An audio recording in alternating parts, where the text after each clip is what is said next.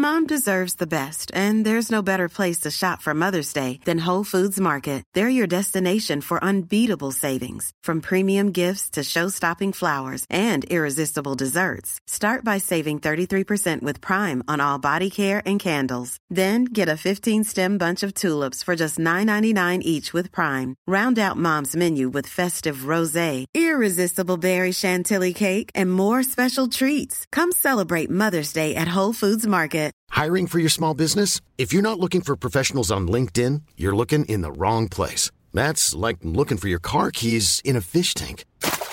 LinkedIn helps you hire professionals you can't find anywhere else, even those who aren't actively searching for a new job but might be open to the perfect role. In a given month, over 70% of LinkedIn users don't even visit other leading job sites. So start looking in the right place. With LinkedIn, you can hire professionals like a professional. Post your free job on linkedin.com slash people today. Quality sleep is essential. That's why the Sleep Number smart bed is designed for your ever-evolving sleep needs. Need a bed that's firmer or softer on either side? Helps you sleep at a comfortable temperature? Sleep Number smart beds let you individualize your comfort so you sleep better together. JD Power ranks Sleep Number number 1 in customer satisfaction with mattresses purchased in-store. And now, save 50% on the Sleep Number limited edition smart bed for a limited time. For JD Power 2023 award information, visit jdpower.com/awards. Only at a Sleep Number store or sleepnumber.com.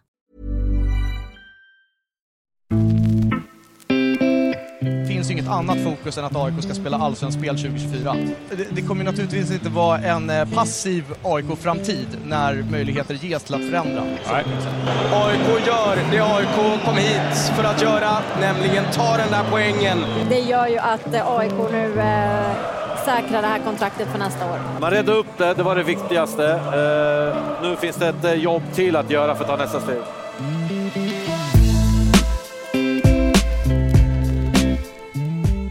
AIK har lagt ett sportsligt tungt 2023 bakom sig och blickar framåt mot 2024.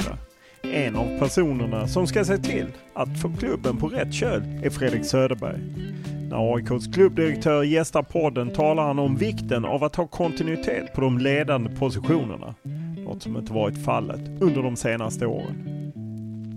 Risken är ju att du tappar liksom en röd tråd och det tycker jag är tydligt i AIK att vi har gjort också sen, eh, sen SM-guldet 2018. Vi har ju liksom tappat en, en, en, tydlig inriktning på, på hur vi ska bedriva kanske framförallt eh, sportlig verksamhet. Efter att Söderberg tillträtt som klubbdirektör under sommaren har ett intensivt arbete pågått. Både kring det som händer på och utanför planen. Han berättar bland annat om den förändring som AIK genomgått efter att sportchef Thomas Berntsson klivit in i klubben. Tidigare så har AIK fokuserat rätt mycket på positioner och enskilda namn som ska falla in i en startelva och sen så hur du bygger truppen underifrån från det. Eh, jag upplever inte så på, på Thomas specifikt då, eller på på, på den sportsliga ledningen generellt. Att, utan det är tvärtom, det vill säga att du jobbar med truppsammansättningen som helhet och startelvan i sig, det, det blir chefstränarens uppdrag. Liksom. Vi pratar även om de generella problem som finns kring agenter och spelarförvärv på en rätt oreglerad marknad. Men även om skälet till att AIK redan förra sommaren bröt med agentfirman Universal som hade för stort inflytande enligt Söderberg. Eftersom du hade spelare på olika, eh, i olika nivåer i, i klubben, både A-trupp och, och akademitrupp, så kunde ju man från deras sida spela ut liksom att, för du sitter ju alltid på, om du är spelarens representant kan du ju också alltid eh, spela ut att du inte vill genomföra en affär, till exempel. Om du dessutom då har krävt på sätt och vis att få ett försäljningsmandat, alltså du ska representera klubben också, säkert också köpande klubb, Eh, så styr du ju egentligen om en affär ska bli av eller inte. Och då sitter ju AIK i baksätet för att veta om den här spelaraffären ska bli av eller inte. Podden är naturligtvis mer än det här. Vi pratar om Friends Arenas namnbyte, de långsiktiga visionerna för en AIK-hemvist och den nya träningsanläggningen. Vi talar om de rekordhöga publik och sponsorintäkterna, men också om höga kostnader som kan tvinga fram spelarförsäljningar. Och så talar vi om ett kommande ordförandeval, publikstök och målsättningen inför 2024. Men i vanlig ordning börjar vi podden med en faktaruta.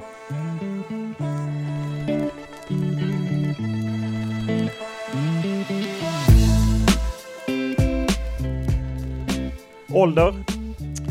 47. Familj, Fru och två barn.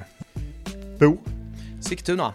utbildning, Eh, marknadsekonom. lön. Tillräckligt bra. Vad kör du? En ID5. Vad läser du? Stephen King. Jag är, är expert på Stephen King. Det är en stor hobby för mig. Vad tittar du på? Eh, titta på eh, fotboll, nyhetsprogram och eh, film. Vad lyssnar du på?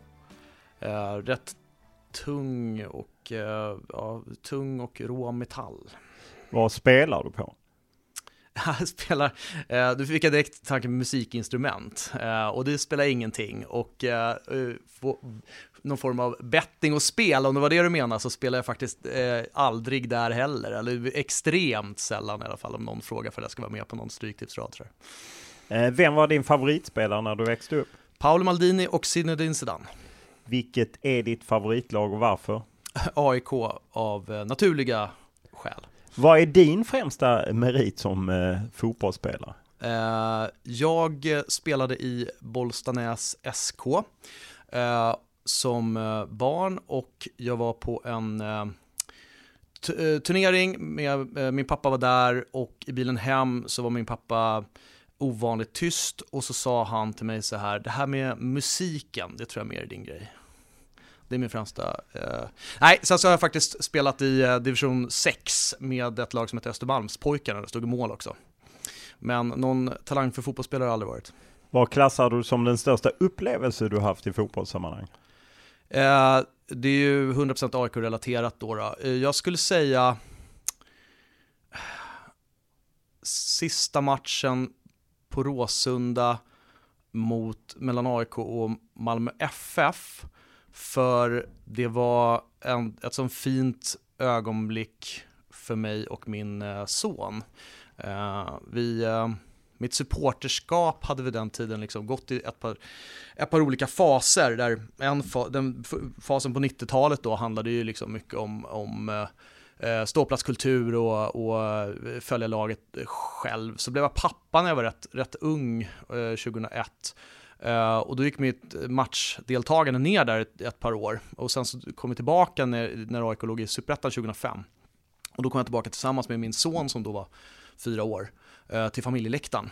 Uh, och sen så hade vi den delen ända fram till 2012 för, för oss själva. Det var en väldigt viktig del liksom av hans uppväxt och, och mitt föräldraskap, att vi gick på AIK tillsammans den delen. Så det var liksom en helt ny del av mitt supporterskap. Men den slutade där i och med att eh, dels att eh, Rosa- Rosorna revs, jag började arbeta för, för, på Friends Arena, vilket gjorde att jag också inte heller kunde, kunde gå på matcherna tillsammans med honom. Han var tillräckligt gammal för att då gå till eh, vår sektion som heter Norra Ungdom eh, inom AIK. Så det var liksom ett, A, det var ett slut, men ett väldigt fint slut på en viktig del av mitt supporterskap.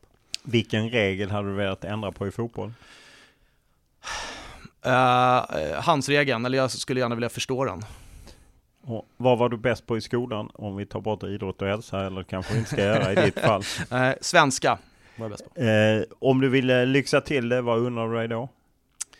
Eh, då eh, unnar jag mig en, eh, oj, eh, det är definitivt något eh, fint i matväg och god, god dryck. Vid vilka tillfällen ljuger du? Ja, det är nog för att skydda mina barn. Vilken är din favoritfilm? Eh, oj, eh, svår, svåraste frågan hittills. Jag, eh, jag, jag, slänger ut, jag slänger ut Gudfadern 2 även om det är lite klichéartigt. Eh, när var du riktigt lycklig senast? Det var så länge sedan så det minns jag inte. nej, det, har- det, nej, det får vi ta någon sån här, eh, eh, ja, man lätt att tänka i AIK-sammanhang här också. Eh, hade ett, eh, hade, hade ett eh, eh SM-guld 2018, men det måste varit efter det. Jag vet faktiskt inte.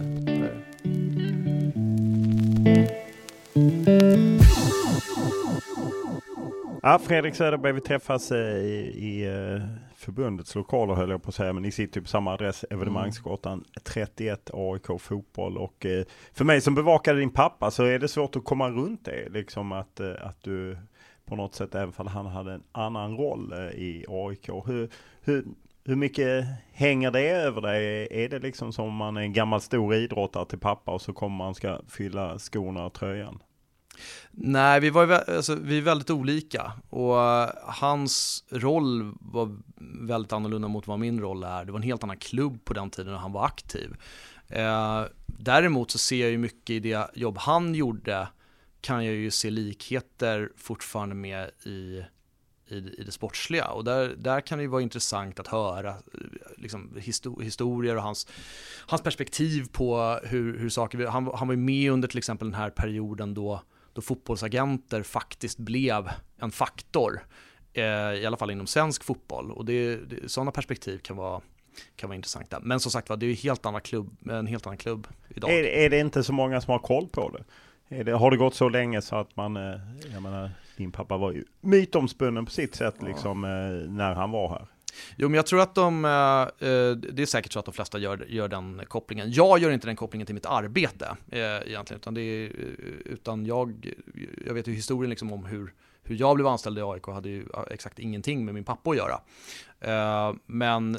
Får du någonsin höra det? Att någon tror att det är... För ibland kan det bli så, ner på, ner på babies ungefär, att uh, man kommer in på någon, ja. sitt namn.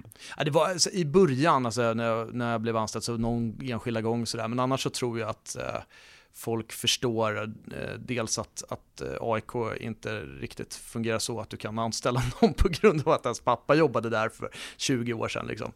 Nej, och jag, mm. Men du såg också, eh, han, jag menar, du måste ju sett upp och nedgångar och jag menar, han mm. kom och, och gick och, och, mycket maktkamper och politik som det var för att det kanske inte alltid gick så bra på den tiden i AIK. Det gick ju väldigt bra ett tag, men sen perioden mm. när det var tyngre. Hur, hur, hur hur kunde detta ändå locka dig att, att träda in i, i den verksamheten? Jo, men jag har ju också sett att det är en, alltså det, det här är ju en industri som bygger på hopp och passion och drömmar. Det är ju klart, det går ju inte att komma ifrån att den, eh, det, det låter så starka ord när man säger liksom kärleken man får till sin, sin klubb, men det är ju de facto så att när du väl har anammat din klubb och ditt lag, då är du ju fast. Uh, och det är ju klart att för mig som aik att inte kunna ta ett uppdrag i den klubben jag älskar när andra anser att jag är kvalificerad för det uppdraget och jag själv anser att jag skulle kunna ha något att bidra med så eh, är ju det bara, bara, bara märkligt. Sen så tycker jag ju att den här, vad ska jag säga, den delen av, av, fotbollen med politiken eller, eller vad ska jag säga, trycket egentligen om man säger så, som, som en, en i nordiska mått mätt storklubb AIK ändå är eh, är ju i grunden bara någonting positivt. Eh, det vill säga att vi, vi, vet ju, vi, vi, vet ju om de här parametrarna. Jag vet vad jag, jag, vet vad jag har att vänta mig i den här rollen. Eh, och jag vet också hyfsat väl vilka, kanske vilka fällor man ska undvika som klubb.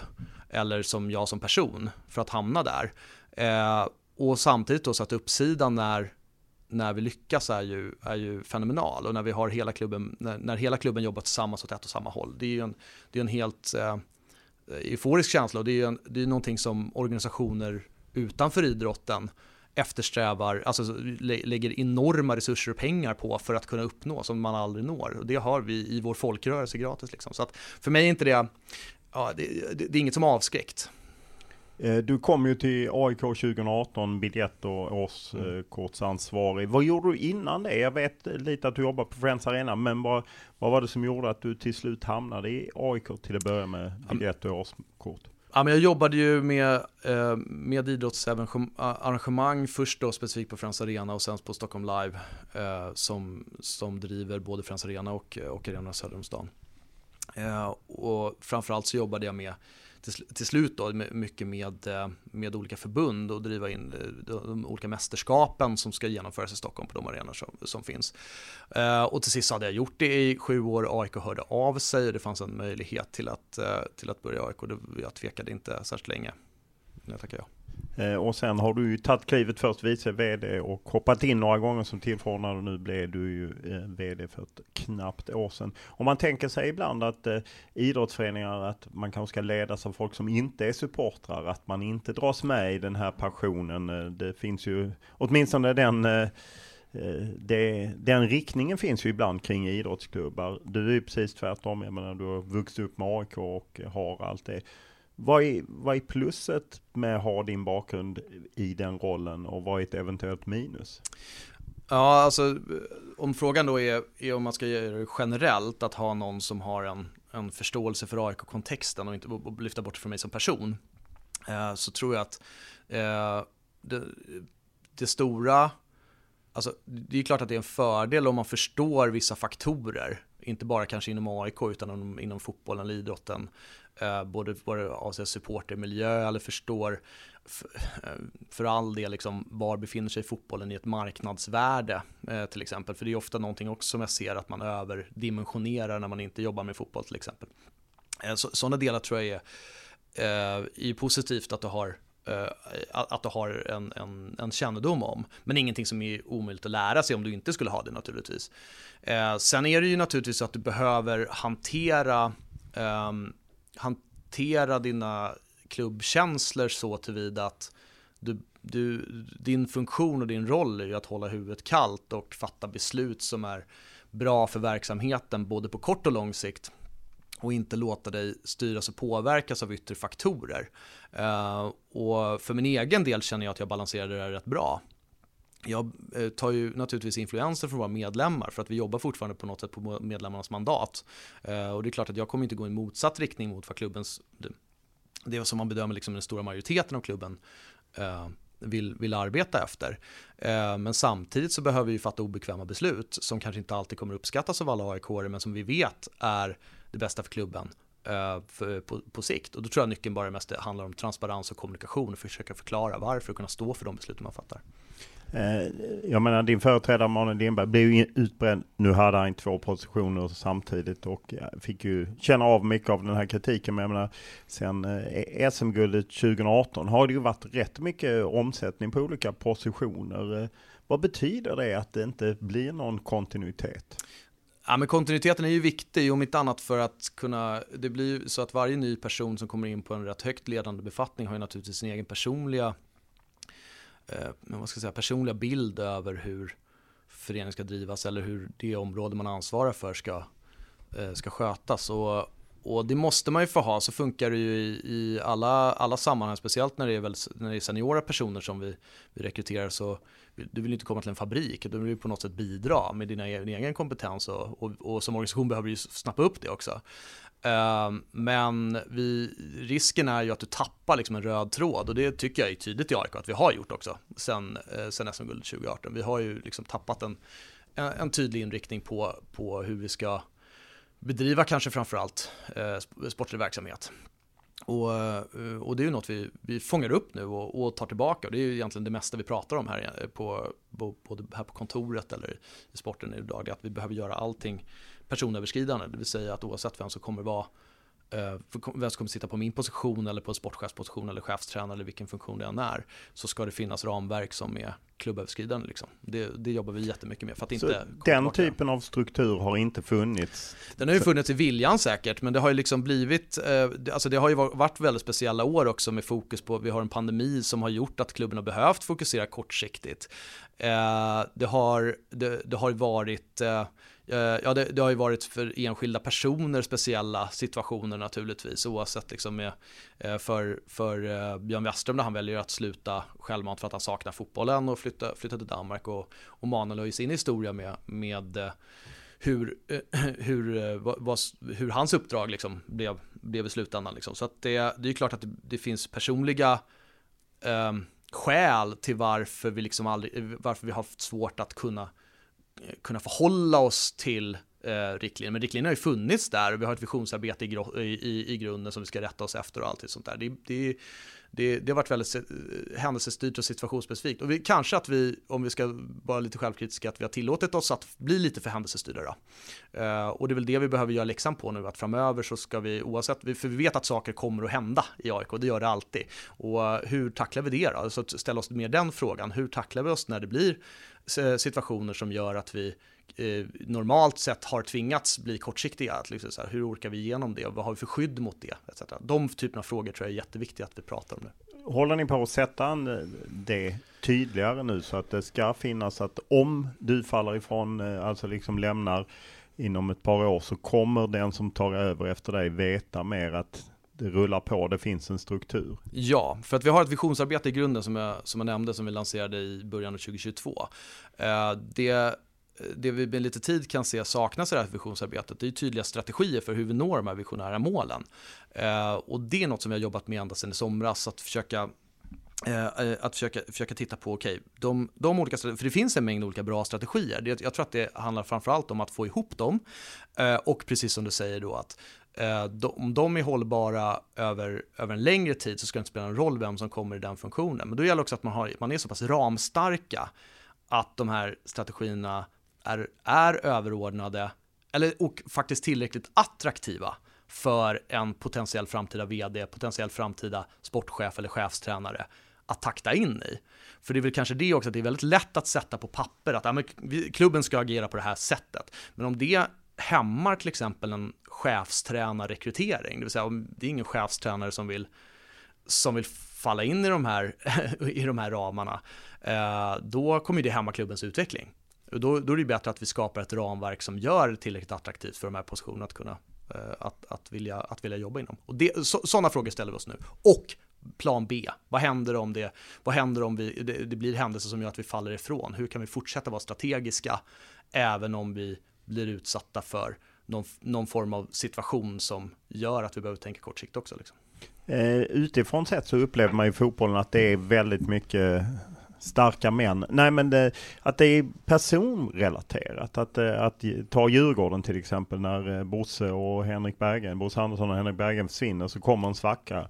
Eh, och sen när de kommer tillbaka så blir det ordning på ett annat sätt. Att det ofta är det. Hur, hur går det ens att komma ifrån det eh, av eh, personberoende? Ja, det är en jättebra fråga och jag har ju sagt till mig själv att, att jag vill komma bort från ett personberoende. Men jag är också jag har också den positionen att jag behöver ansiktet utåt för att prata om vissa frågor. Till exempel vi hade ett uppbrott med en agentfirma här i, i, i höstas. Eh, det är oansvarigt av mig att skjuta ner den frågan till någon. Jag är ytterst ansvarig. Jag behöver ta den frågan och då blir det jag som är ett ansikte för det. Och det är också lite av det som i fotbollens kontext att vi eh, vår valuta på något sätt om man säger så, det är ju att betala tillbaka med, med liksom hopp, passion och drömmar till våra medlemmar och supportrar. Det är inte pengar. Eh, och det gör ju automatiskt att du, det, det, är en sån miljö där du gärna glorifierar, eller du, det blir väldigt svart, svart på vitt liksom. Den här, den här personen är är good guy och den här bad guy. Eh, så. Det liksom ligger i tävlingsmiljön också med, med antagonister och motståndare och så. Så att det, jag tror att det är jättesvårt att komma ifrån det. Att det blir personberoende även om vi, försöker, vi, vi måste hela tiden jobba med att minska det. Och framförallt har mitt ansvar är att inte låta vare sig mig själv eller andra personer i vår organisation ätas upp av det. Eh, men det måste vara lätt att dra sig in i det, att man själv börjar tro på att jag är one of the good guys. Att, att man liksom charmas av det rampljuset och eh, uppmärksamheten när det går bra. Ja, och det, jag, jag jobbar jättemycket med den här frågan med mig själv. Att inte hamna i den fällan. Därför att även om jag får uppskattning från, från AIK och AIK-supportrar försöker hela tiden eh, liksom gå tillbaka till mig själv och tänka, okej, okay, men vad är, vad är mitt uppdrag? Och, och varje beslut vi tar behöver jag stå för. Om jag ska stå för de här besluten som blir, blir för, där jag får applåder, då kommer jag också behöva stå för applåden där jag får burop. Och det, det är så här, den typen av eh, vad ska jag säga, den typen av frågeställningar jobbar jag med eh, hela tiden. Plus att jag tycker det är rätt osunt och oklädsamt att, att på något sätt personifiera eh, AIK. Vi är, en, vi, vi är en medlemsförening och vi, vi har alla funktioner och roller. Jag egentligen, jag, min funktion är bara en del av hela AIK. Liksom. Så att det, jag tror att, och desto mer jag tänker på det här, desto mer som vi, jag speglar det, så desto mer så kommer min omgivning också göra det. Eh, till exempel att vi, vi pratade om det väldigt tidigt när jag från somras så pratade jag om att vi måste börja jobba med att säga vi hela tiden. Vi gör det här, vi fattar de här besluten.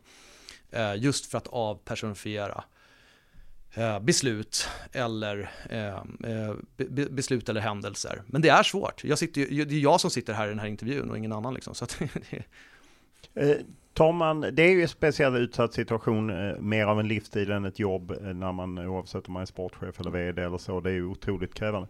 Hur mycket bollar man med andra i fotbollssverige eller gör man inte det för att vi är konkurrenter? Nej, man bollar jättemycket. Alltså på, på klubbchefsnivå så, så kan du vara rätt öppen med utmaningar och, och, och frågeställningar och tankar. Det är klart, du avslöjar ju inte direkta affärshemligheter på något sätt naturligtvis, men, men du kan bolla liksom situationen med varandra. Vi, vad kan det ge en?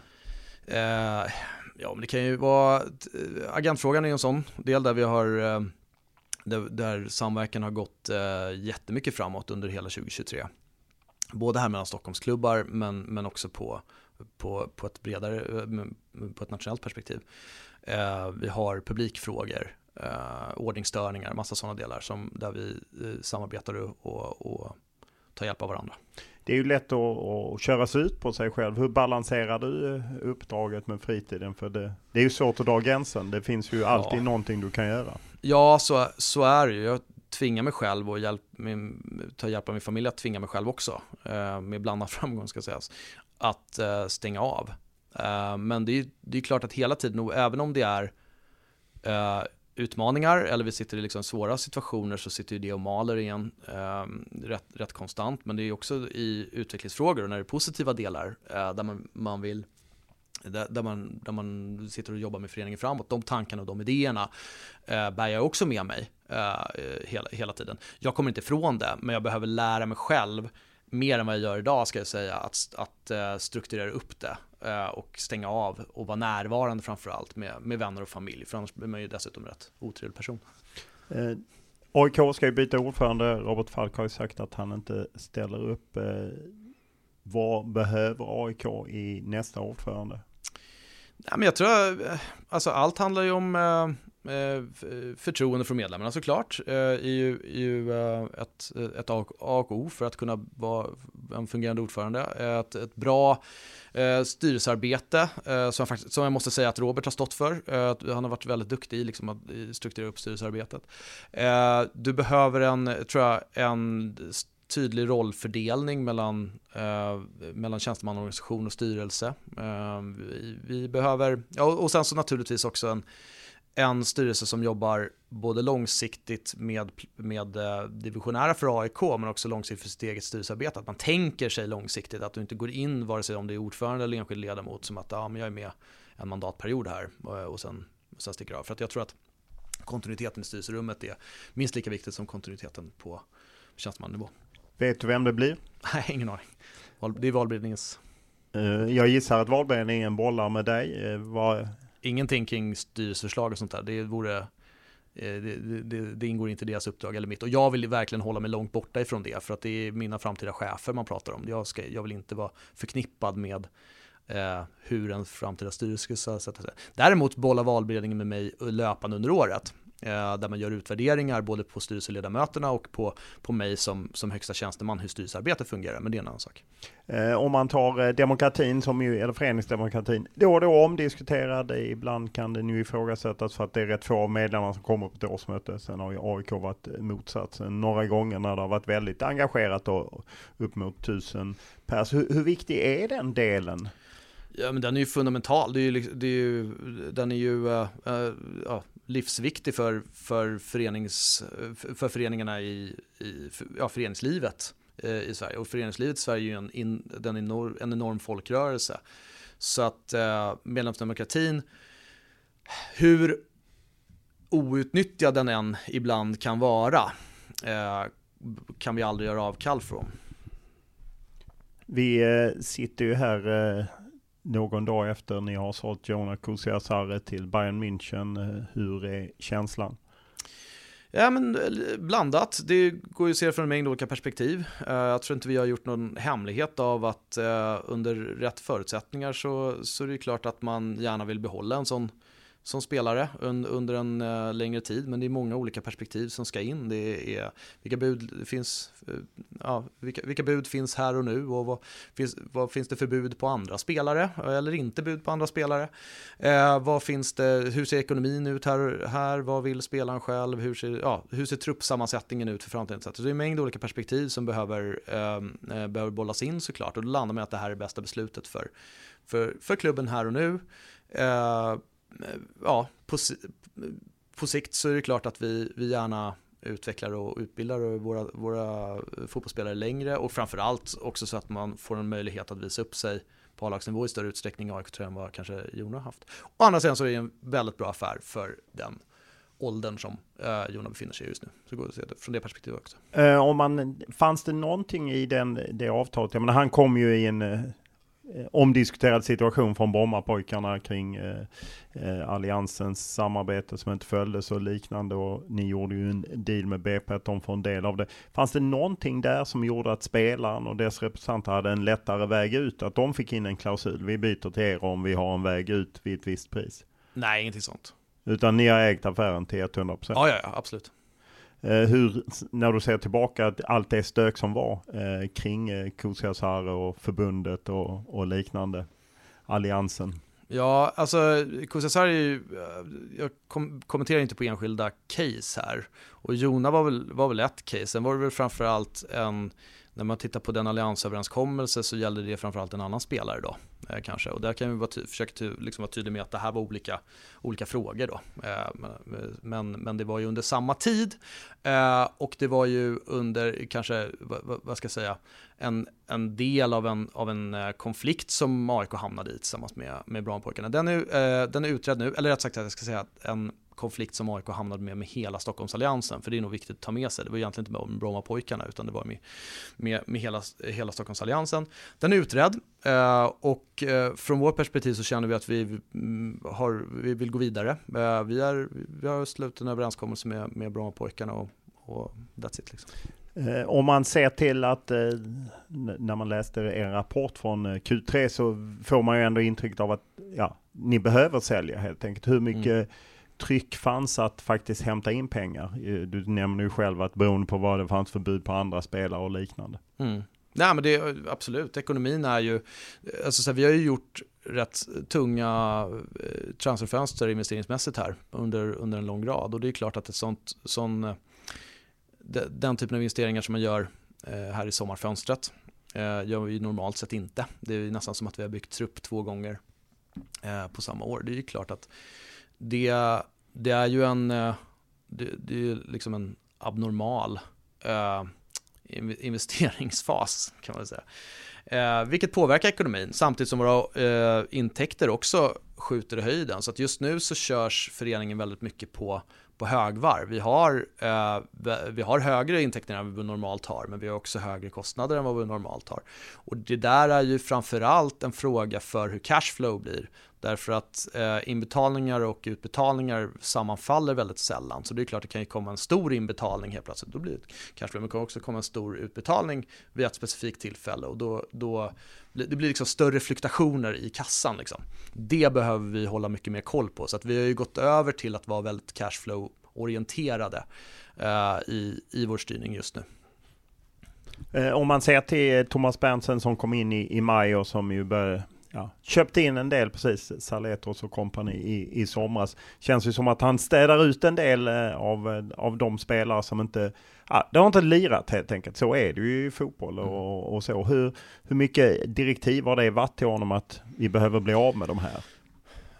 Nej, inte, inte direktiv på det sättet, utan han äger truppsammansättningen eh, såklart. Däremot så tror jag att det faller sig naturligt eftersom Thomas Eh, eh, Thomas var väldigt tydlig när vi rekryterade honom med att han jobbar hårt med det som han definierar som en, som en högpresterande träningskultur.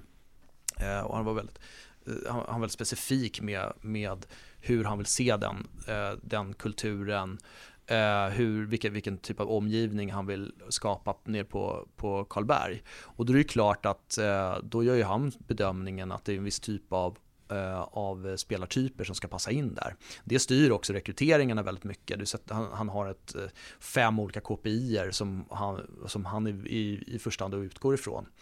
Eh, eller som vi utgår ifrån ska jag säga. Och KPI ja. för de som inte Ja, förlåt. Um, Key Performance Index, alltså, eh, det vill säga att det är alltså, nyckeltal egentligen för hur en karaktär på en fotbollsspelare ska vara. Det, det handlar liksom om träningsvilja, det handlar om prestation, eh, Eh, det handlar om eh, någon form av liksom vinnarkompatibilitet, eh, hur du kan hantera en klubb som AIK, etc. Det, det är nerspecificerat. då. Liksom. Och, och, då, och så gör man bedömningen utifrån hur den spelaren ska passa in i de här eh, eh, på de här olika kategorierna.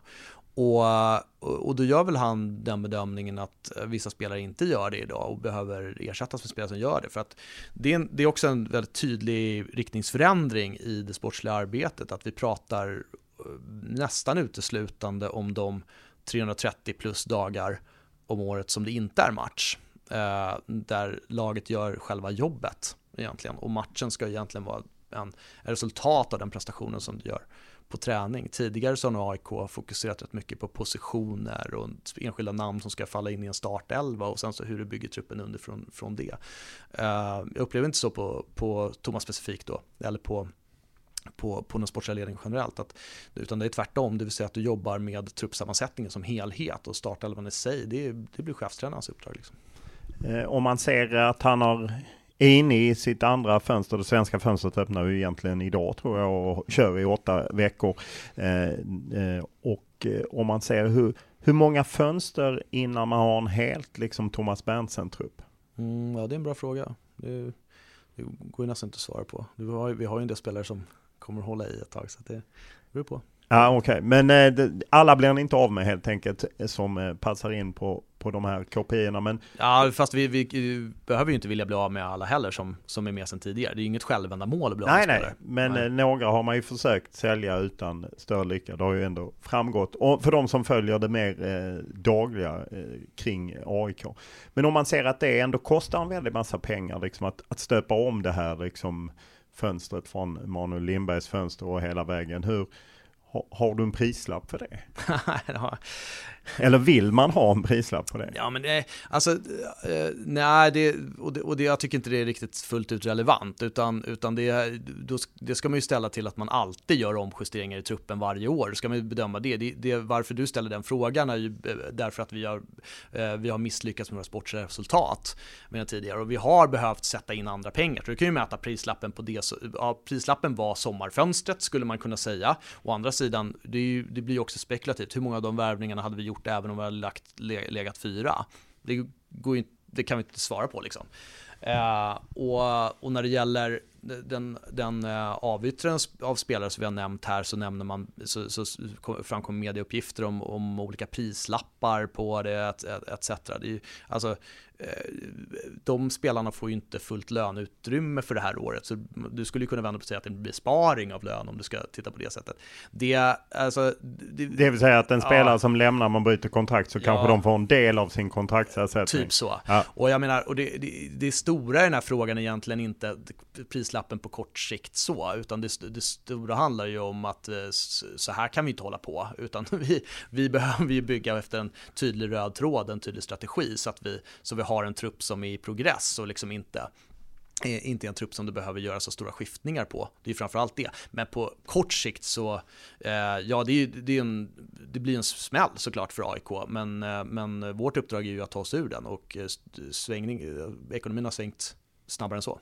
När man kollade Q3 så stod det även om en tvist med Vasalund kring Robin Tihi. Är ni överens? Det kunde i så fall drabba er negativt några miljoner och flytta ner det i den ni har ju olika transferintervaller uh. vad spelare ger. Har ni löst den eh, tvisten? Uh, nej, men den är rätt inaktiv ska jag säga. Men den, jag överlåter den till våra jurister. De har kontakt med Vasalunds jurister och uh, det var länge sedan, ja, eller i alla fall någon månad drygt fall, som någonting som jag hörde där. Så att jag, den, den är inte avslutad, men den är rätt inaktiv.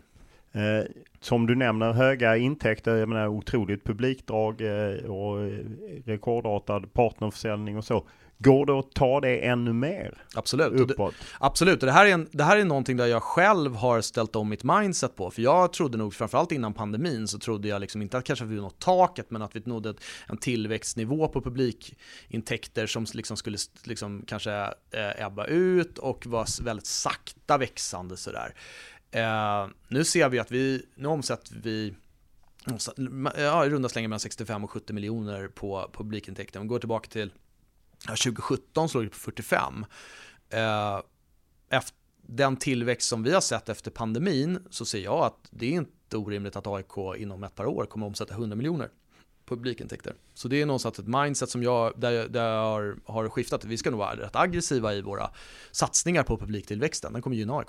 Hur gör man det? Höjer man priserna eller jobbar man med differentierade biljettpriser för att nå en ny grupp eller hur tänker ja, du? Ja, det, det, är en hel, eh, det är både en årskort och, eh, och eh, lösbiljettstrategi som ligger i grunden och en marknadsföringsstrategi såklart.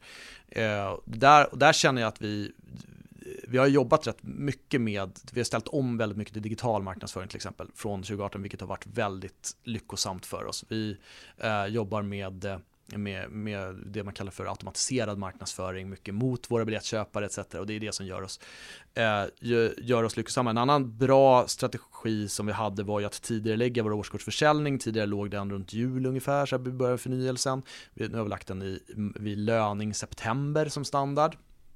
Eh, det betyder att vi har en förnyelse av årskorten klar i november och kan börja med nyförsäljningen. Det här betyder att vi har eh, vi har ökat års, eh, årskortsförsäljningen så pass mycket att vi bör, när, vi, när vi släpper matcher så börjar det ju på en betydligt högre siffra.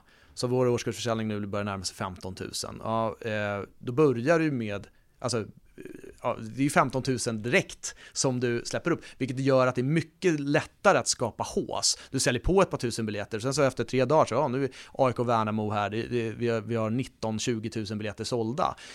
Istället om vi hade haft 8 000 årskort så hade det varit uppe i 12, alltså 11-12 000. Det är en helt annan siffra att kunna kommunicera. Det är liksom inte alls det draget, du får inte med eh, ambassadörer från AIK-led att vilja marknadsföra matchen och allt sånt där. Så det här, det, den höga årskortssiffran som vi har är otroligt viktig i vår marknadsföring för eh, lösbiljetter till exempel. Vad tror du också som ligger bakom att det, att det lockar så mycket folk? Att, att ni har kommit upp i årskort, att ni, och jag menar, ni är ju inte ensamma i svensk fotboll, Nej. men vad, vad är det som ligger bakom det? Ja, det är ju många, mängder av faktorer. Dels så vill jag nog tillskriva liksom vårt eget systematiska arbete, en del av det i alla fall. Och sen så tror jag också att den, det var en, eh, eh pandemin visade på hur, eh, hur saknaden av fotbollen verkligen kan, eller saknaden av sociala sammanhang ska jag säga, påverka människor. Och det, det, det har verkligen gett en, en boost där. Eh, jag tror också att, eh, att den, den boost som var en direkt följd av, av, av postpandemin när man öppnade upp har också skapat någon form av eh, känsla att det är det är kul att gå på fotboll, alltså det är en stor gemenskap att gå på fotboll, vilket har liksom i sig gjort att du har fått igång en snöbollseffekt av att kunna driva, driva ökade publiksiffror. Hur överraskad var du med tanke på att det inte gick så bra sportsligt, att det ändå folk slöt upp? Jag var inte så överraskad chockad över, ja jag är nog överraskad att vi, vi hade sånt högt publiksnitt, men samtidigt så är det lite, det är lite typiskt i kanske mentalitet hos en klubb som AIK att okej, okay, det ser förjäkligt ut på planen, men då ska vi fan se till att vinna det här.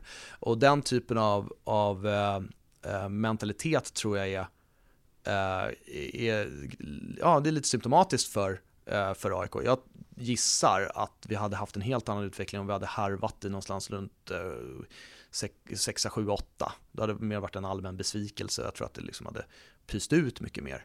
Nu knöt man näven och ville visa att vi, vi, vi står upp för den här klubben och det, det är en energi som man måste ta med sig ner på fotbollsplanen sen. Eh, eh för den, den, är, den är enorm. Men jag, så att jag var inte överraskad över att det var höga siffror. Sen att de var så höga kanske eh, man, det var det var glädjande. Vad talar för att ni kan skruva upp partner, sponsorskap ännu mer, öka intäkter där? Eh, ja men rätt, rätt mycket. Där har vi också ändrat fokus till att eh, jobba mer med eh, värderingen, värderingen av partnerskap är mycket mer baserad på eh, långsiktighet, föreningsnyttan, det vi, vår, vår, vår folkrörelse egentligen, mer än kanske exponering och och matchupplevelse på herrarnas matcher, vilket, vilket har varit en stor del av sponsorlandskapet generellt inom svensk fotboll eh, eh, tidigare. Och vi ser att det, det, här är något som partners är beredda att betala mycket mer för. Det är en helt annan typ av partners som attraheras. De är inte lika påverkade av sportsresultat heller, utan tänker mer långsiktigt sin investering, eh, vilket gör att vi kan ta ett, ut ett högre värde för det. Så att, eh, jag, är, jag är optimistisk inför att partnerintäkterna ska öka över tid. Vad betyder det för att eh, partnerskap och eh, sponsorskap att eh, damlaget är tillbaka i allsvenskan och att det inte bara är ett herrlag i högsta serien? det betyder rätt mycket. Det betyder mer för det betyder ännu mer för klubben som helhet ska jag säga än kanske riktade insatser mot just uh, Skytteholms IP. Uh, just för att det är lag som satsar på både, både herr och damfotboll har ju någon, någon, någon slags, vad ska jag säga, jämlikhetsfokus eh, som, som genomsyrar föreningen etc. Så det är, jag tror att det, är också en del av den här värderingen man gör, att, att AIK är, är, är en stor och bred klubb eh, med ett jämlikhetsfokus. Så det, det är definitivt. Vad är det sportsliga målet för 2024 för herrlaget? Jag menar, han tog SM-guld 2018 och sen har det ju mest varit turbulens känns det som mm. och inte så mycket framgångar. Jag är jäkligt försiktig med att uttala mig om något specifikt äh, mål. Jag är fruktansvärt ödmjuk för att vi, i min värld så är vi fortfarande 11 i allsvenskan på herrarna. Vi, det har inte spelats en allsvensk match sen, vi, sen sista omgången i november och eh, så att vi är fortfarande på elfte plats och det där, den ödmjukheten tror jag man måste ha med sig. I AIK fotbollsvision så, står, så är det tydligt. Eh, AIK ska vara ett topplag 1-3. Eh, vi ska eh, etablera oss i Europa. Eh, hela 2024 kommer ju hamna oss, handla om att ta så stora steg som möjligt i den riktningen. Men hur långt det, det är det, vi vågar, jag vågar inte säga det, eller jag vill inte säga det, för att det sätter onödiga epitet på det. Liksom. Utan alla ska bara veta att det är träning för träning, match för match i, och ta sig den riktningen.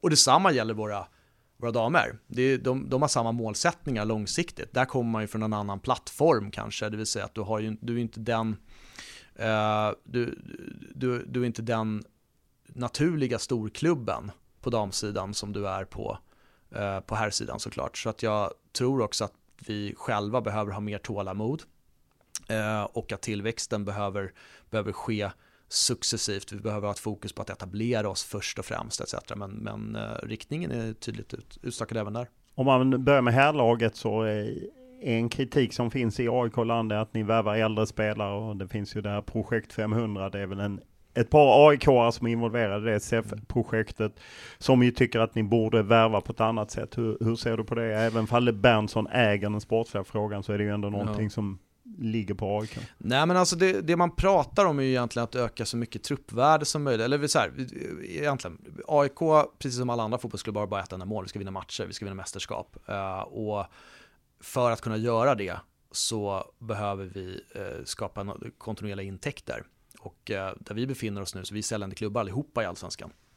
Och, och, det gör ju att vi behöver ha strategier för att skapa så högt truppvärde eh, värde som möjligt.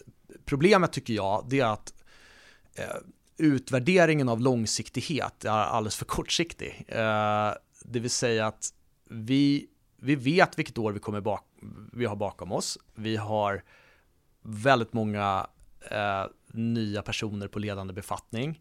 Eh, vi har flaggat för att vi behöver göra en omgörning i vår strategi, eller rätt sagt så här att vi har en hel del strategiska block i vår verksamhet som behöver eh, formeras ihop, svetsas ihop, vi behöver få en enhet i det, vi behöver få en röd tråd.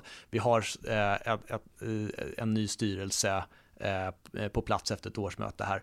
Eh, det finns så många delar där jag känner att just nu värderar du varje enskild transfer in eller transfer ut på en historik eh, snarare än att kunna se, kunna bedöma det långsiktiga resultatet eh, om, om ett tag. Så att det, jag försöker att inte förhålla mig så mycket till det. Jag håller med om att eh, AIK ska ha en strategi där vi tillåter unga spelare att, att växa. Dels av skälet för att vi har, det, det ligger i DNA. Vi har eh, en väldigt stark satsning på vår egen akademi som skapar ett starkt AIK-skap, men också utifrån kommersiella skäl, det vill säga att vi vet att, att eh, den typen av spelare blir eh, Eh, är betydligt mer försäljningsbara och, har vi dessutom fostrat dem själva så är det väldigt högt return on investment på en, på en sån spelare om man ser det lite affärs, eh, affärsstrategiskt.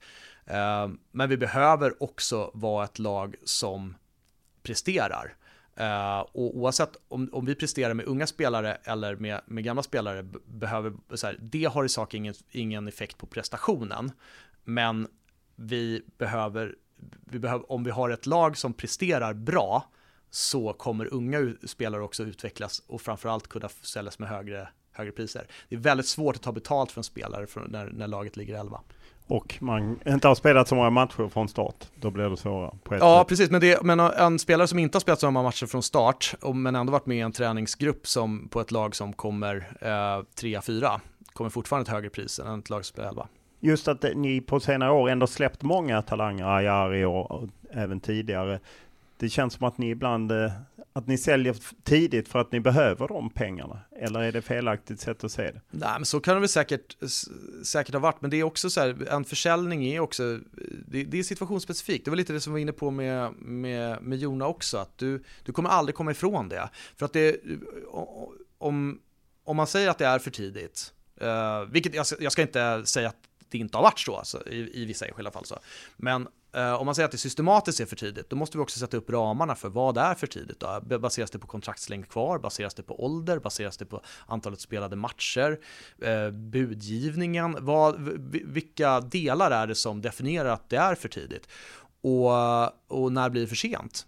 det, de, de frågorna behöver i så fall eh, def, definieras. Så jag, jag tror att om man, när, med de som jobbar med det här, det vill säga de sportsligt ansvariga i klubbarna, eh, kommer alltid hamna i ett läge där du får bedöma situation för situation. Liksom så här. För det, det kommer heller aldrig upp till ytan de affärer där vi själva har sagt att nej, det här är för tidigt att sälja, vi, den bromsar vi och så, och, och, och så håller vi. Utan det är ju bara på försäljningarna sen som det, som det ska bedömas. Ja, det är korrekt. Om man tar eh, damerna så Manuel, eh, när han var här målade upp en rätt mörk bild för damallsvenskan. Eh, hur, hur, hur mycket får det kosta och hur länge kan damlaget vara en minuspost i er verksamhet? Jag skulle aldrig uttala det som att det var en minuspost, utan det är ju AIK Fotboll som helhet i sådana fall som är, är, är en minuspost. Liksom vår kärnverksamhet är att spela fotboll och det, det, vi har liksom ingen annan målsättning än att få än att få göra det och prestera bra, bra resultat.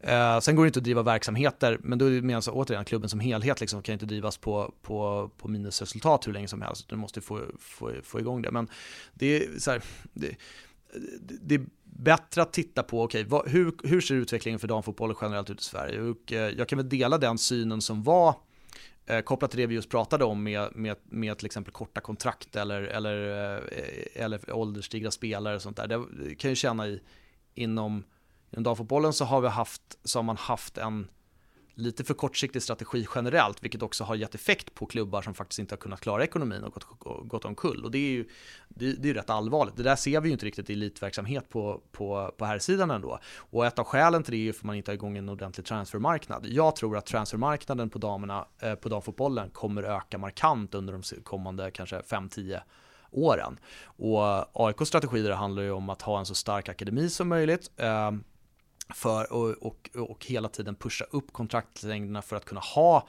vad ska jag säga, material för att hänga med och vara i ett bra, eh, bra läge när väl transfermarknaden sätter fart, vilket den redan har börjat göra. Eh, så därför kan det ju säga att vi blir ett misslyckande nu när vi tappar en spelare på Bosman, men det är ju också en följd av hur kontraktsingen, liksom, hur, hur, hur branschen ser ut där då. Eh, det, vill säga, det, är, det, är inte, det är svårt att driva på väldigt långa kontrakt i en värld där spelarna är vana vid väldigt, väldigt små kontrakt. I, på herrfotbollen kan du hela tiden visa upp, du, du, du, har en historik av att visa case, där du kan säga att ja, men kom till oss så kommer vi sälja det. Om vi skriver ett femårskontrakt med oss så kommer vi kunna sälja det inom tre år. Sådär. Men, på, men, men för en damspelare finns inte det caset att kunna visa upp och då blir det mer större osäkerhet. Så att vi jobbar lite i motvind, men tar steg sakta men säkert. Eh, ser man att eh, damerna flyttar in på Friends någon gång och spelar någon match eller Strawberry som det ska heta ja. från i sommar? Det ligger i planen att de ska göra. Just eh, arenan är ju något eh, med Strawberry och eh, namnskiftet. Hur inspelade var ni på skiftet? Vi fick reda på det kvällen innan att det skulle ske hur, eh, ni visste ju naturligtvis att Friends löpte ut, ah, ja. Eh, mm. men hur, in, hur landade Strawberry? Alltså, jag, jag, tror man får förhålla sig till det på något sätt som att den romantiserade myt, mytologin som du och jag är uppvuxna med, där arenor eh, liksom var, var, ett, eh, var ett hus för, eller var, namnet på arenan och platsen var nästan helig mark för upplevelsen och drömmarna. Och det, den tiden blir lite över i, i, eh, i den här moderna fotbollen vi befinner oss i. Uh, och då får vi istället, då, då tror jag att man får titta på att det är inte det är inte hemmet i sig, utan det, det, här, är, det här är ett hus där vi, eh, där vi spelar och, och, och, och presterar och det är, det är laget och det är vi själva som är drömmen och, och, och minnena. Och eh, vad, vad namnet, här, namnet på platsen är överspelat. Tyvärr, alltså det, och det kan man ju ha en en, det kan man ju tycka är sorgligt eh, såklart, men vi behöver förhålla oss till det, för det, det, det är långt ifrån ensamt eh, om, eh, om det här. Va? Så att jag, vi försöker liksom, ja, spela efter läge liksom. Hur ser avtalsläget ut nu med, med Stockholm Live, din förra arbetsgivare som ni mm. förhandlar med då? Hur, hur långt avtal har ni att spela på Strawberry? Jag vet ju att det var på under att det skulle löpa ut? Ja, men det löpte ut, men vi valde att förlänga det, eller det fanns en klausul i avtalet som är en automatisk förlängning för tre år, vilket vi valde att aktivera gemensamt Stockholm Live. Skälet till det var för att när vi flyttade in på Friends Arena så fanns det också en klausul om en träningsanläggning som inte hade omhändertagits och den var inte heller omhändertagen när, eh, när avtalet löpte ut. Eh, och från AIKs håll så såg vi att det hade varit väldigt dumt av oss att säga upp ett avtal utan att den klausulen var liksom på, på korrekt omhändertagen. Nu är den ju det eftersom eh, eh de, de majoritetsägarna i fastigheten på Friends Arena, Fabege, eh, har, eh, har, vi, har, vi har slutit ett avsiktsavtal med kring marken och man, man liksom har ett projekt på gång där. Och då känns det mycket lättare att kunna förhandla om avtalet också. Eh, och just för när jag träffar Thomas Berntsen så pratar han ju om att Karlberg, ni måste flytta och det är redan för litet och så. När har ni en ny träningsanläggning på plats? Planen är 2026, så hoppas vi att den håller. Eh, och var kommer den ligga och hur stor kommer den vara? En halvtaskig frispark härifrån bara, eh, tvärs över gatan. Eh, och den kommer vara en och en halv plan stor. Också, plus, eh, plus faciliteter då som är vida bättre än vad vi har på Karlberg. Men då är det bara för herrlaget och så blir ungdomslag och annat på Skytteholm? Ja, precis. För att planen från början var med det löfte som kom från eh, politiker i Solna stad, eller närmare, närmare bestämt Socialdemokratiska partiet, eh, eh inför valet 2022 blev det ja, eh, var att göra en hemvist till AIK Fotboll på Skytteholms IP Eh, gemensamt med Solna stad och även då med, tillsammans med Fabg så har vi konstaterat att det där blir inte bra att ha en herranläggning där uppe för det tar så mycket yta och tid i anspråk för någonting som det kommer, det kommer definitivt gå ut över un, barn och ungdomars möjlighet att spela fotboll, inte bara i AIK utan andra sådana klubbar. Eh, och det är inte riktigt något vi vill stå för, utan därför valde man att flytta eh, herrarnas anläggning. Men Eh, fortfarande så är ju planen att skapa en jättestark hemvist på, på Skytteholm, så det är ett minst lika eh, intressant och eh, tidskrävande projekt och initiativ som vi jobbar med, eh, precis som i herrarnas anläggning på Råstasjöns IP.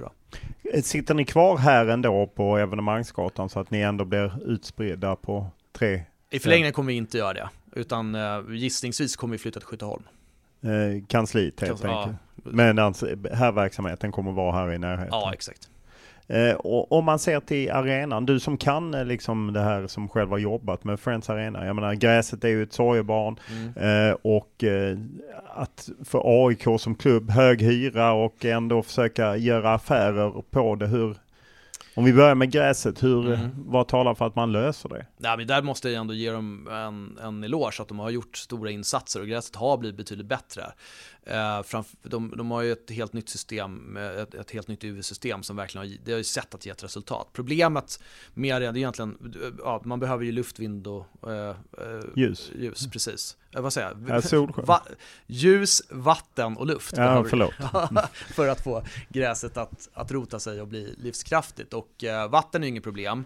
Eh, ljus har ju alltid varit ett problem på, på Friends Arena med tanke på att den är, den är så pass instängd. Men framförallt har varit luften problem. Om man står inne på mittcirkeln, liksom, det är helt nästan vindstilla och det är därför de här de som har varit på Friends Arena i samband med AIK-evenemang eller när det inte varit match har sett det, det är stora snökanoner som är vända för att spruta in luft för att få, få, få vinden till, eh, till där. Eh, och här har man ju verkligen gjort insatser tycker jag för att, för att stabilisera gräset. Eh, när du pratar om hyran ska jag säga att den stora utmaningen egentligen inte kostnaden för oss att få spela där utan det är möjligheterna eh, till tillgänglighet i arenan på bekostnad av att vi kanske inte betalar så mycket bra. Eh, som, som är det stora problemet utan vi får värdera liksom att den har en hyra en, en eh, hyressättning mot att eh, ge upp möjlighet till att kunna äga sin egen arrangemang och äga sin egen eh, evenemangsplanering. Eh, jag förstår ju dem också, de har ju sin affärsmodell för att kunna driva arenan, det får man ju vara ödmjuk i när man, när man eh, hyr in sig så att säga som, som vi gör. Eh, på, på vår arena. Men diskussionerna som vi pratar om väldigt mycket nu i de här avtalsförhandlingarna, det handlar väldigt mycket om tillgänglighet. Och vilka andra typer av arrangemang som, som får möjlighet att, att vistas i arenan eller, eller som, som man upplåter arenan till och vilken påverkan det har på vårt spelschema eller på, eller på våra träningsmöjligheter till exempel. Det är den stora frågan. Eh, om man ser till, eh, i då och då har det ju dykt upp tankar att man ska bygga något eget från AIK. Mm. Hur eh, troligt är det att det är eller låser ni in er nu liksom en träningsanläggning och troligtvis ett längre avtal med Strawberry? Ja, nej men alltså, num nummer ett är att det är motion som ligger till grund för att vi ska verka för det och det ska man ha respekt för. Uh, och, och det, just, just nu har vi och det har vi varit tydliga mot, både mot motionärer och mot aik i, i, i allmänhet, liksom, att, att vi kommer lägga vårt fokus på träningsanläggningen, för det, det är akut. Vi har ändå en arena, liksom, så att säga. men vi behöver lägga vårt, vårt fokus på, på träningsanläggningen. Sen så, eh, det där är ju ett, det, återigen, när det är en motion så är det vårt uppdrag att jobba på, på, på medlemmarnas Eh, vårt uppdrag är att jobba på medlemmarnas uppdrag, om man säger så. Och eh, därför så behöver vi hela tiden vara vaksamma på den, den möjligheten. Idag har jag inte jag kapital till att gå in i min egen arena givetvis, eh, men eh, vårt uppdrag är att eh, se över alla olika typer av möjligheter framöver.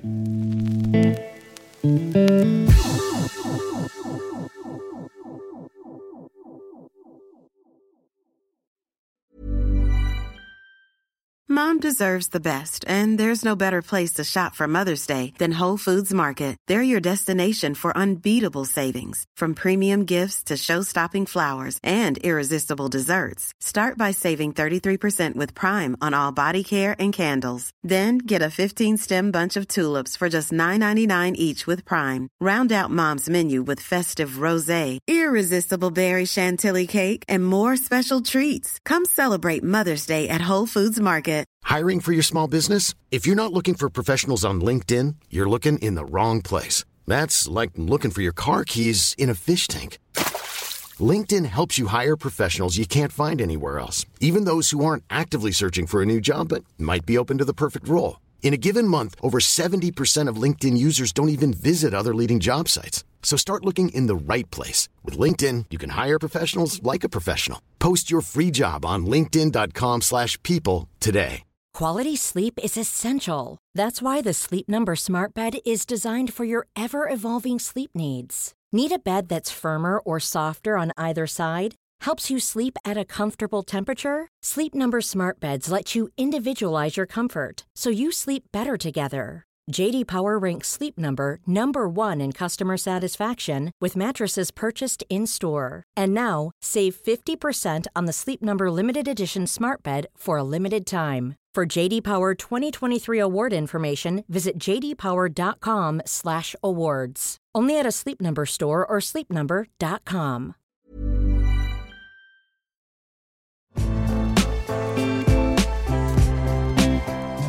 på arenan. Rusar in poliser med hundar. Hundratals poliser för att trycka tillbaka supportrar som tar sig in på arenan. Och det här är ingenting som vi egentligen ens borde behöva kommentera. Man har gått in från ligan och sagt så att vi ska ta krafttag mot eh, uh, pyrotekniken, mot inkastade föremål, mot bangers och mot rus, inspring på plan. Och idag ser vi ju alla fyra, så att det är ju ett uh, rent sagt jävla misslyckande.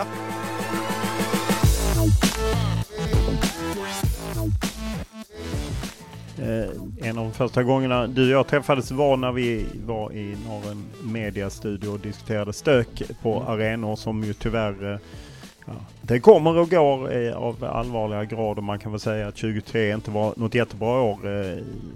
Även fall det var massa matcher som spelades utan problem, det måste man ju säga det också. Men du vet vad jag menar. Hur orolig är du inför 2024?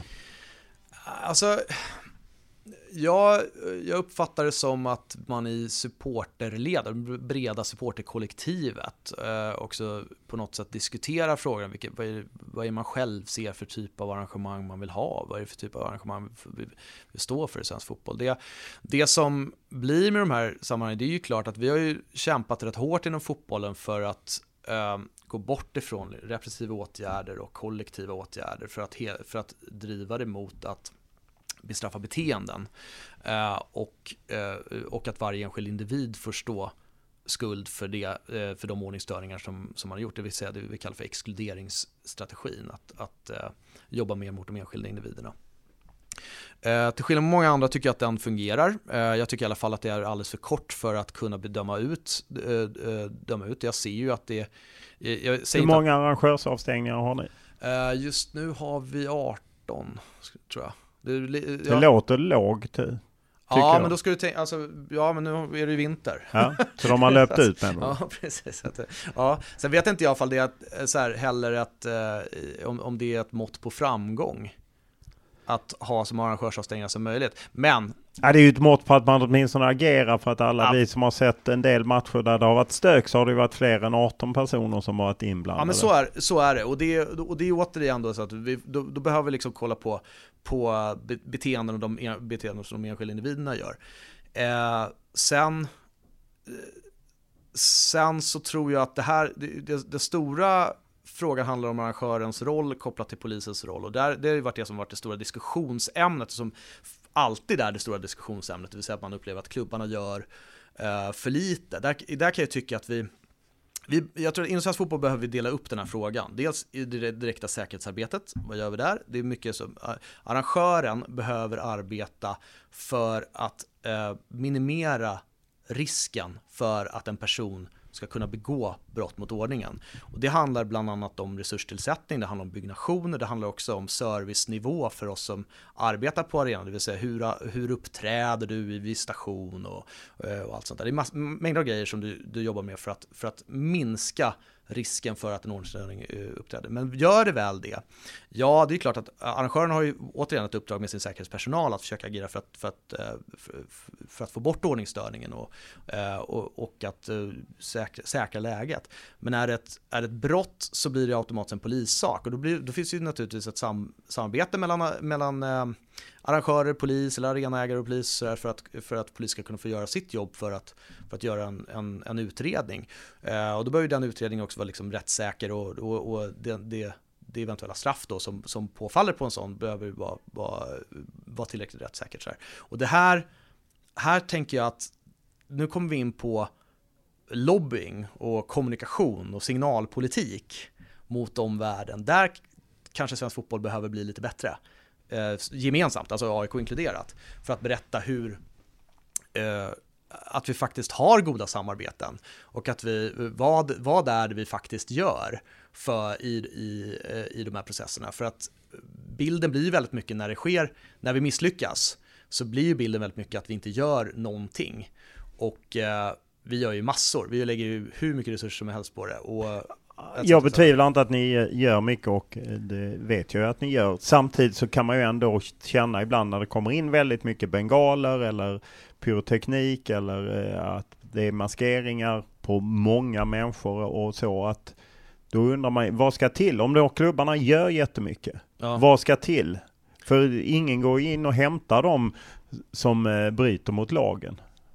Nej, och det är precis. Och det, och, nu, om vi börjar då med det här med att det kommer in maskeringar och, och, och pyroteknik. Jag har, ju, jag har inget bra svar helt enkelt på hur, vi stoppar, hur man stoppar pyrotekniken. För hade vi det, då hade vi gjort det. Uh, utan det är ju det är liksom Men är ni, arbete. det blir ju lätt att misstänka att man som klubb kanske inte Ja, man ser mellan fingrarna ibland för att man tycker ändå att det är stämningsfullt eller låt dem hålla på. Ja. Är det så?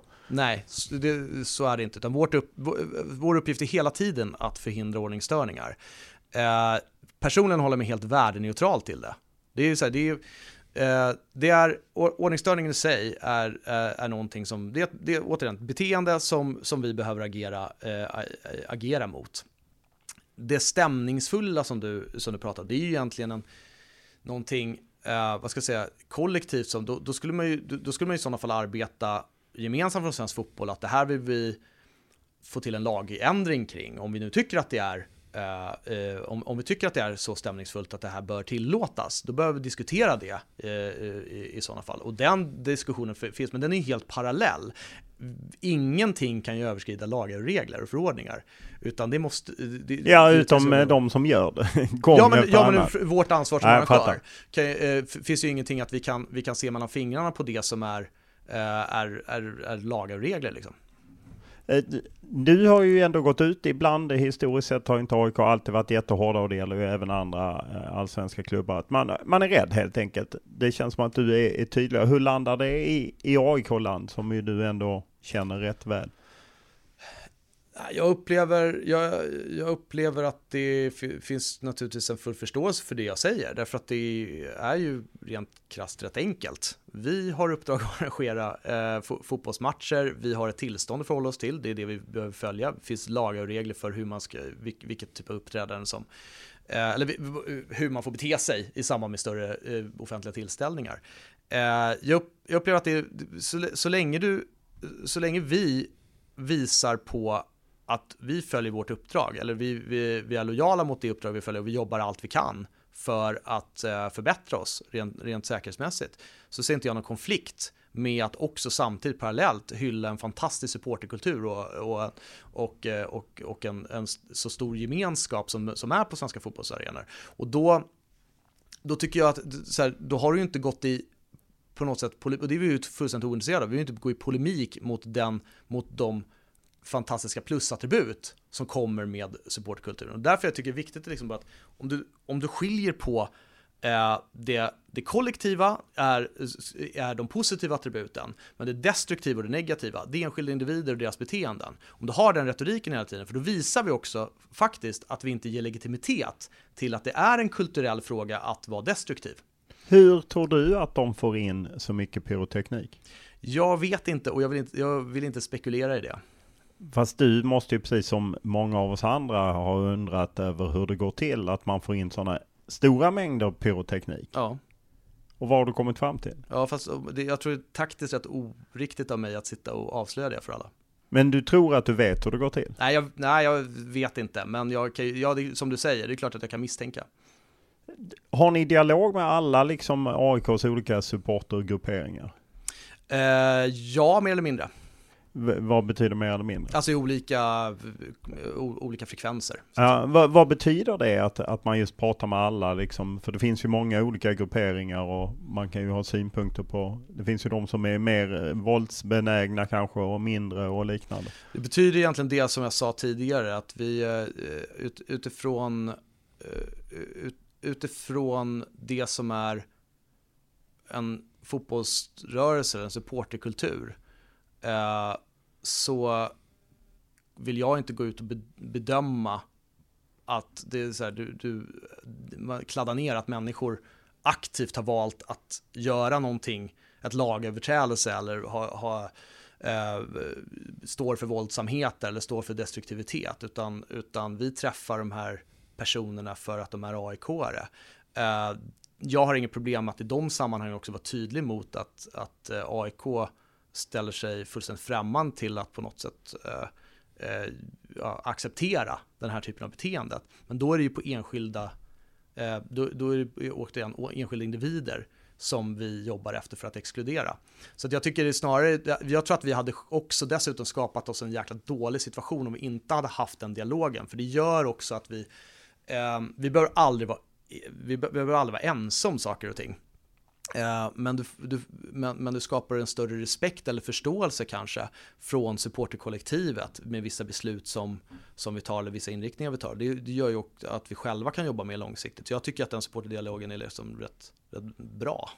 Eh, det oroligheterna som sker då, då och då, eh, hur påverkar det på publiksidan. Ser man till att ni har mer publik än någonsin, inget. Samtidigt så inbillar jag mig att du i din mailkorg, precis som jag får mail, folk som är frustrerade över att det här mm. får förekomma, jag vågar inte gå. För det finns faktiskt ja. de, även vad de vanliga supportrarna som älskar pyroteknik tror, så finns det de som inte gillar det. Hur känner du av det? Ja, nej men jag, jag håller väl i till viss del med att det, jag tror att det finns vissa typer av ordningsstörningar som alla ställs bakom är förkastliga. Alltså typ så här, kast av bengaler eller ja, pyroteknik, uh, bangers, eh, uh, våldsamma upplopp och allt sånt där. Det tror jag att den absoluta breda majoriteten ställs bakom och här vill vi inte se på våra läktare. Och det, det är något som vi aktivt alla kan arbeta med och försöka få bort. Även om det inte är lättast naturligtvis. Och som du säger att det finns våldskapital och sådana saker. Men, men eh, sen har du ju det som är de facto ordningsstörningar eh, som inte är konfrontativa. Som också har en rätt stor legitimitet eh, i sig. Och fyrverkerier är en sån fråga till exempel. Och, och där är ju, vad ska jag säga, den, den, är ju, den är ju till exempel svår, för det uppfattar jag det som att det är, ja då kommer de enskilda mejlen som du pratar om, liksom med, med, från en och annan att du kan AIK till, men den stora breda massan uppfattar det här som någonting eh, positivt och att det är stämningshöjande. Och det, det, det, kan, det är ju en åsikt som man naturligtvis får ha, men det är ju klart att eh, om, jag, jag kan ju själv känna liksom att du vet, om, det, om det skjuts ut väldigt mycket eh, pyroteknik, att vad tar det här vägen och, och vad, hur är ordningen på det här? Och det, liksom, det, det, kan ju, det behöver nog, återigen, det behöver supportkollektivet också hjälp, vi behöver hjälpas åt tillsammans här för att se, okej, okay, vad är det för hur, hur ser man på den typen av utveckling? För att det är klart att om, om, om det blir ordningsstörningar som inte upplevs som konfrontativa utan bara är tänkt för, för att vara eh, stämningshöjande men, men kan vara potentiellt farlig för eh, övrig publik eller, eller, eh, eller arrangör eller spelare eller något sånt där.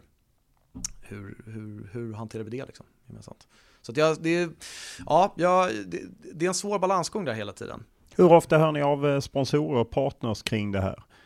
Eh.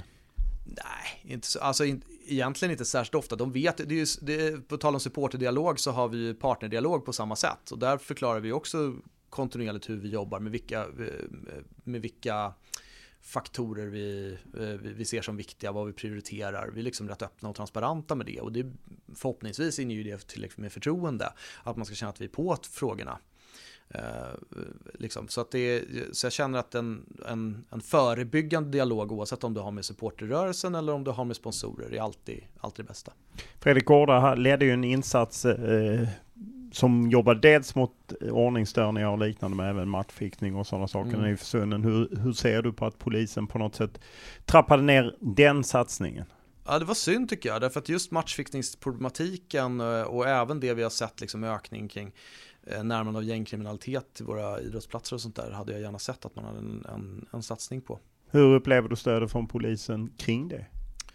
Bra, ska jag säga. Alltså, både, både kopplat till matcharrangemang, och, ordningsstörningar och även eh, i, i exempelvis den problematik som, som AIK fick uppleva under hösten 2023 när vi hade gängkriminella och sådär. Så väldigt bra support från polisen måste jag säga. Ja, för ni gick ut i mejl till unga, eh, ja. eller eh, deras eh, vårdnadshavare och varnade för det på Skytteholm. Hur har ni upplevt det efter det, uh, eran varning?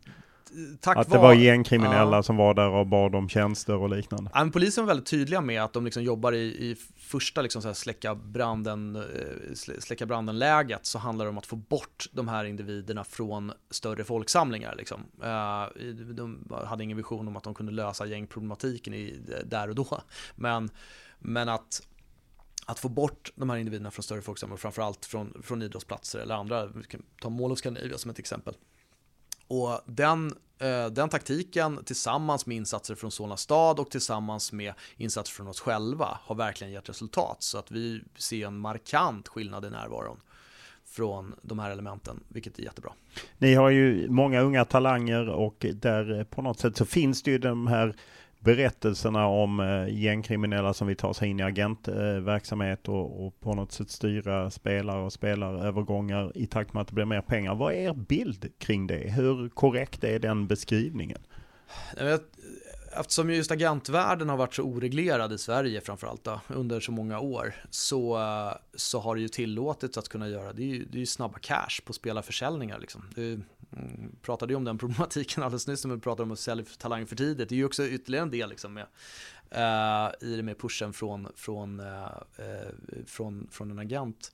Men, och det är ju klart att när du har oseriösa förmedlare som jag då definierar det som, som vare sig har licens eller, eh, eller har något egentligt intresse av att utveckla spelar, eh, spelarens karriär eh, utan, utan uteslutande ut efter att liksom, göra en cut på, på försäljningar Eh, då har du ju, när, du har så oreglerat men fortfarande en, eh, en legal marknad så är det en perfekt möjlighet för att kunna tjäna snabba, snabba pengar på det.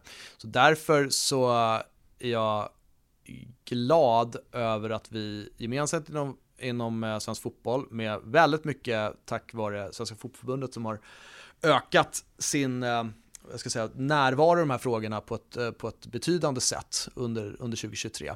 Skapat många forum, anställt integrity officer etc. Eh, tillsammans så har vi liksom börjat säga att men nu räcker vi måste ta kontroll över det här.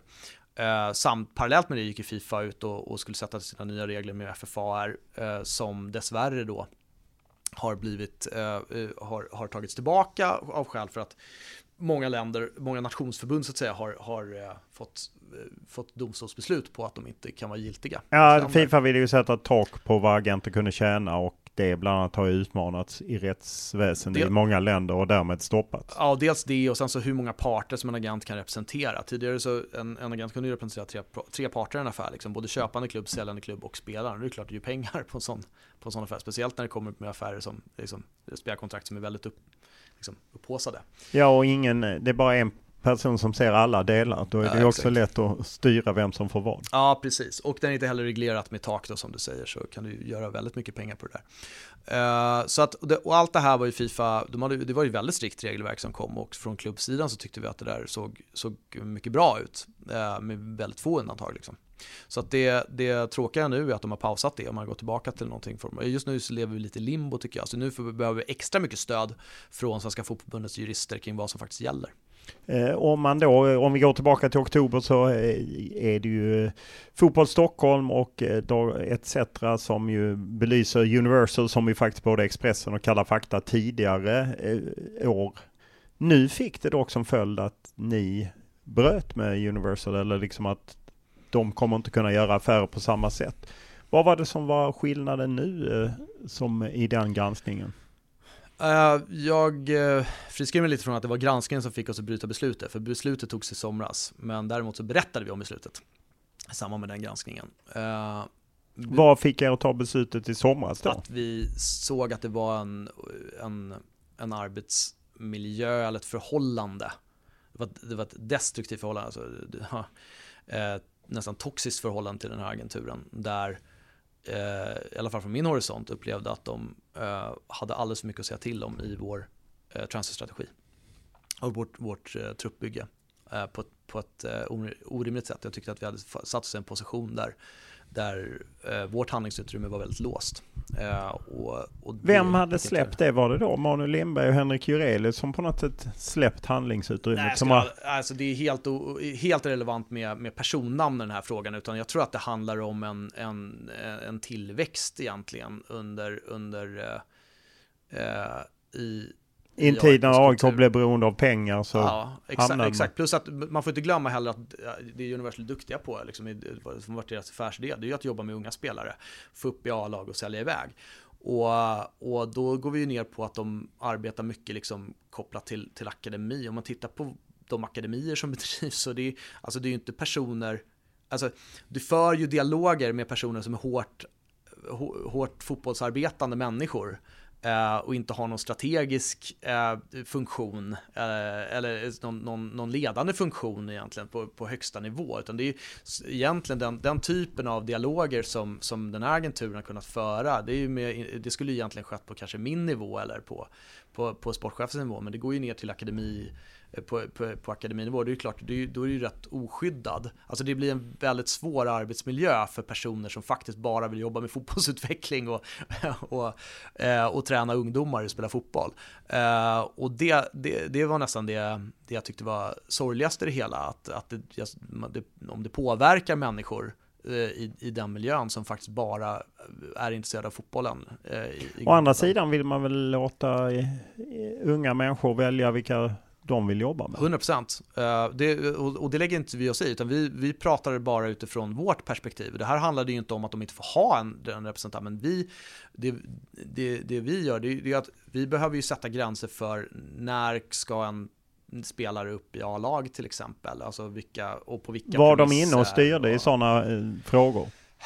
Mer så här då. Eh, du eh, kom i ett läge där eh, eftersom du hade spelare på olika Eh, i olika nivåer i, i klubben, både på A-trupp och, och akademitrupp, så kunde ju man från deras sida spela ut liksom att, för du sitter ju alltid på, om du är spelarens representant kan du ju också alltid eh, spela ut att du inte vill genomföra en affär, till exempel. Om du dessutom då har krävt på sätt och vis att få ett försäljningsmandat, alltså du ska representera klubben också, säkert också köpande klubb, eh, så styr du ju egentligen om en affär ska bli av eller inte. Och då sitter ju AIK i baksätet för att veta om den här spelaraffären ska bli av eller inte.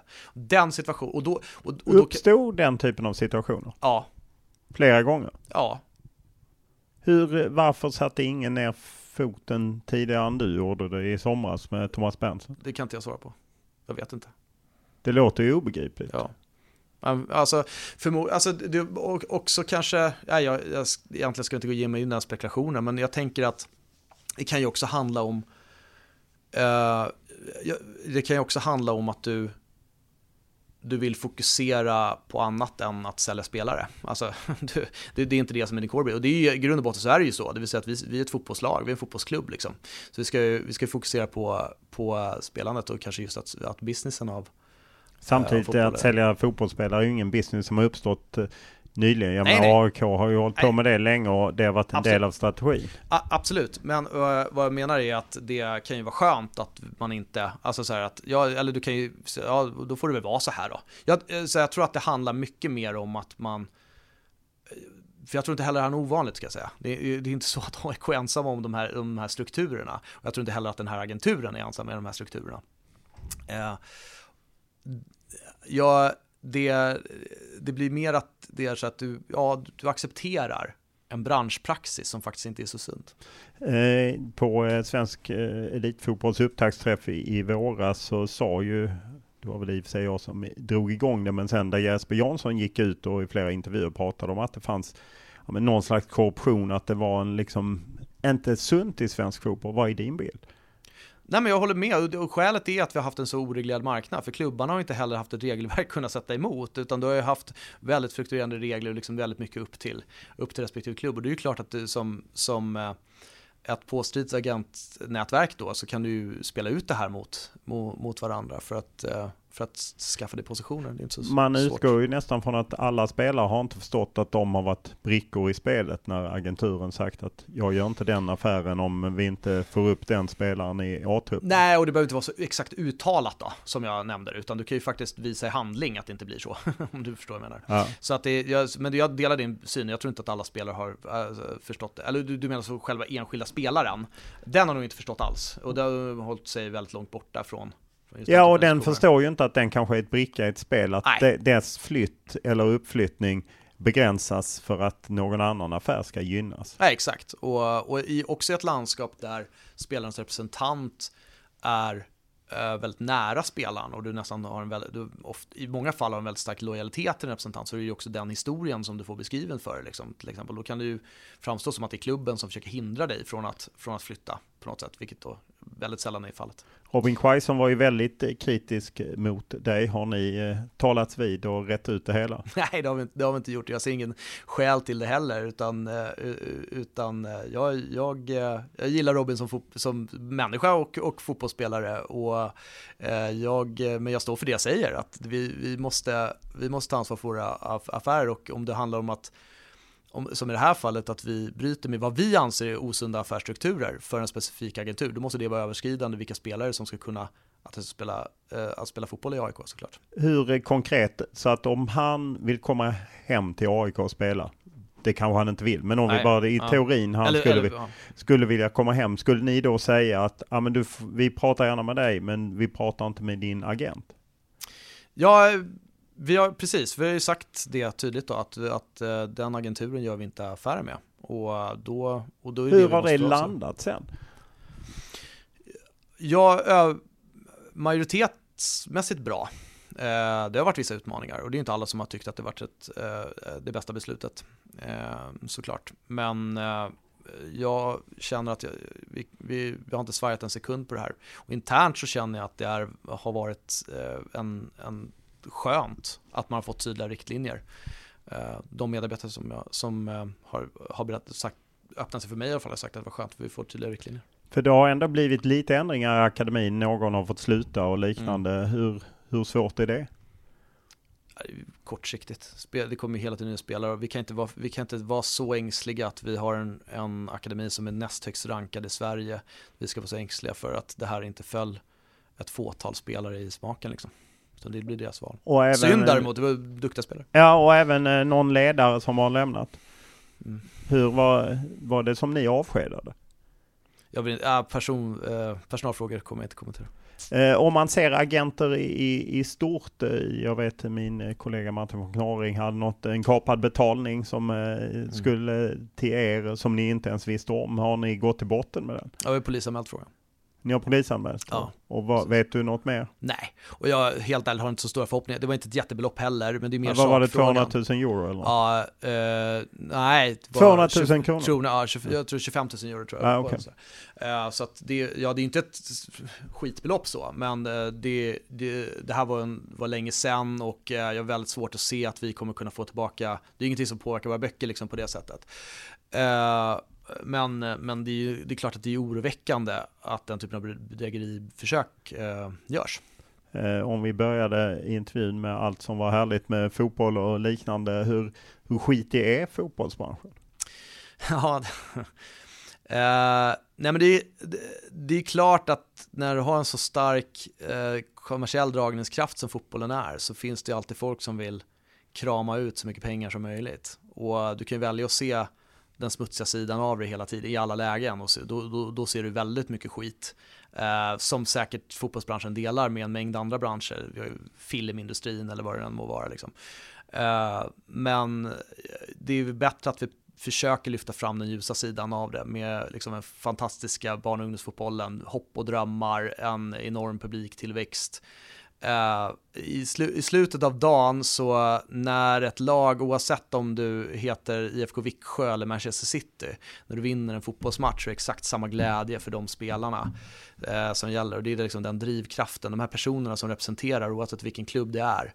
Uh, när, du, när du vinner matcher, du har ju liksom ägnat ditt fotbollsspelande åt att få vinna matcher och att tävla i fotboll. Och det är slutsen, själva essensen av allt, allt vi håller på med.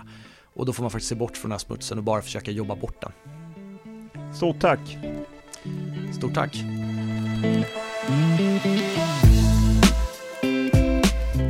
Podden är som vanligt producerad av Jakob Nalerius och klippt av Daniel Eriksson.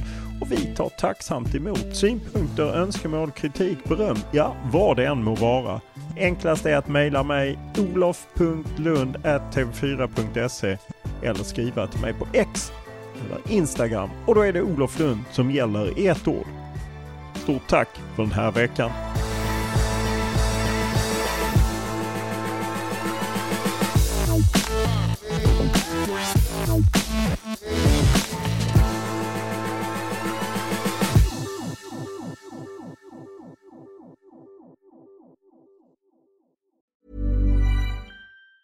Mom deserves the best, and there's no better place to shop for Mother's Day than Whole Foods Market. They're your destination for unbeatable savings, from premium gifts to show-stopping flowers and irresistible desserts. Start by saving 33% with Prime on all body care and candles. Then get a 15-stem bunch of tulips for just $9.99 each with Prime. Round out Mom's menu with festive rosé, irresistible berry chantilly cake, and more special treats. Come celebrate Mother's Day at Whole Foods Market.